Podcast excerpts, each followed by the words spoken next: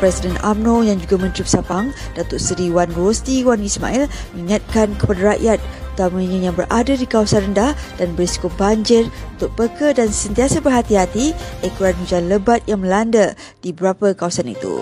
Katanya langkah ini penting bagi memastikan keselamatan diri dan keluarga terjamin daripada sebarang bentuk musibah yang lebih besar seperti kehilangan nyawa.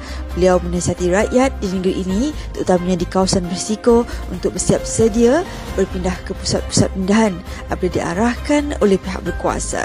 Sementara itu, beliau turut sama berharap masa banjir untuk memberikan kerjasama yang baik kepada pihak berkuasa sekiranya diarahkan berpindah ke pusat pindahan sementara dan bersabar dengan bencana alam yang melanda. Untuk rekod, jumlah masa banjir di negeri ini terus meningkat dengan seramai 700 penduduk terjejas daripada 171 buah keluarga tempatkan 15 buah pusat pemilihan sementara di dua daerah sehingga pukul 8 pagi ini.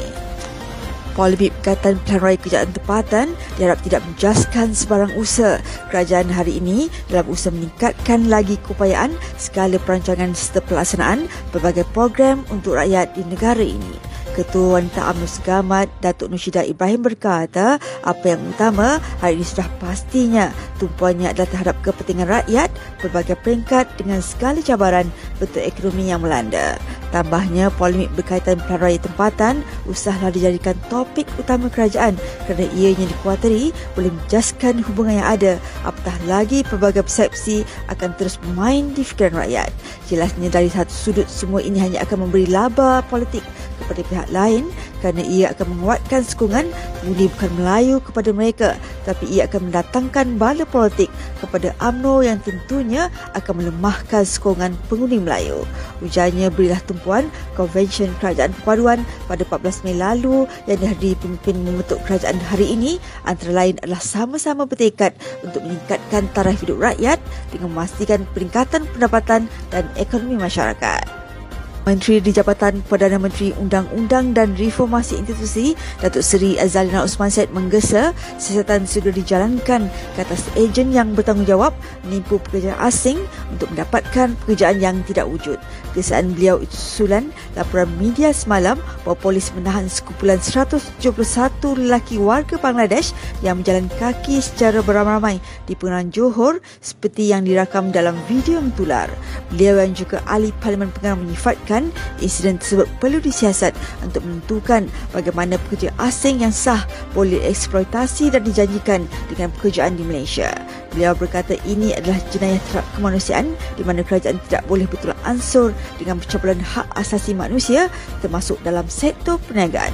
Laporan media memaklumkan Ketua Polis Daerah Kota Tinggi Super Intendent Hussein Zamora berkata sekumpulan 170 lelaki warga Bangladesh berjalan kaki untuk Balai Polis Bayu Damai mendakwa tidak mendapat tawaran kerja daripada ejen dalam tempoh 3 hingga 6 bulan lepas di mana kesemua mereka telah diserahkan kepada Jabatan Immigration kerana tinggal lebih masa di negara ini.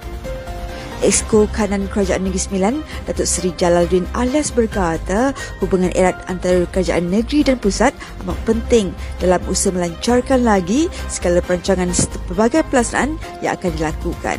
Beliau yang juga pengusi Badan Pembangunan UMNO Negeri Sembilan memaklumkan kerajaan Madani Negeri Sembilan sangat serius dalam memaringi miskin tegar melibatkan 3,530 ketua isi rumah. Beliau juga ahli Parlimen Jempol dan Esko Kerajaan Negeri bertekad untuk memastikan segala peluang yang diusahakan mencapai sasaran yang ditetapkan bagi meneruskan agenda dan gerak kerja menoktahkan kemiskinan tegar dalam kalangan masyarakat Negeri bagi tahun-tahun mendatang. Beliau pada masa yang sama sangat konsisten dengan pandangan bahawa hubungan erat dan bersepadu antara kerajaan pusat dan kerajaan negeri harus dikemaskan pada setiap keadaan demi memakmurkan agenda pemerkasaan rakyat sejagat. Pengarah Jabatan Pelan Raya UMNO Negeri Sabah, Jeffrey Nur Muhammad menegaskan bahawa nilai perjuangan dalam UMNO perlu diteruskan dengan mengaktifkan gerak kerja parti bukan saja di peringkat bahagian tetapi juga di akar umbi. Katanya yang juga Ketua UMNO bagian Putatan, banyak cawangan UMNO yang sebelum ini tidak aktif selepas klan Barisan Nasional pada 2018 telah mula kembali melaksanakan gerak kerja. Jelasnya ia lebih bermakna apabila terdapat ahli-ahli baru yang bersedia bersama-sama meneruskan perjuangan kerana sedar bahawa roh perjuangan yang ada dalam UMNO telah sebati dengan masyarakat. Sementara itu, ahli Majlis Kerja Tinggi UMNO, Datuk Muhammad Rafi Ali Hassan memaklumkan bahawa usaha bagi meringankan beban rakyat sentiasa diaplikasikan sebagaimana langkah proaktif digerakkan di seluruh peringkat. Beliau yang juga Ketua UMNO bahagian Labuan memaklumkan di kawasan terbabit gerakan secara konsisten dibuat dengan berkunjung dan menyampaikan bantuan beras kepada mana-mana ahli keluarga yang bakal mengadakan majlis perkahwinan. Menurutnya baru-baru ini, UMNO bagian Labuan berkunjung dan seterusnya menyampaikan sumbangan 1,300 kg beras kepada 13 keluarga yang akan mengadakan majlis perkahwinan anak mereka pada minggu depan.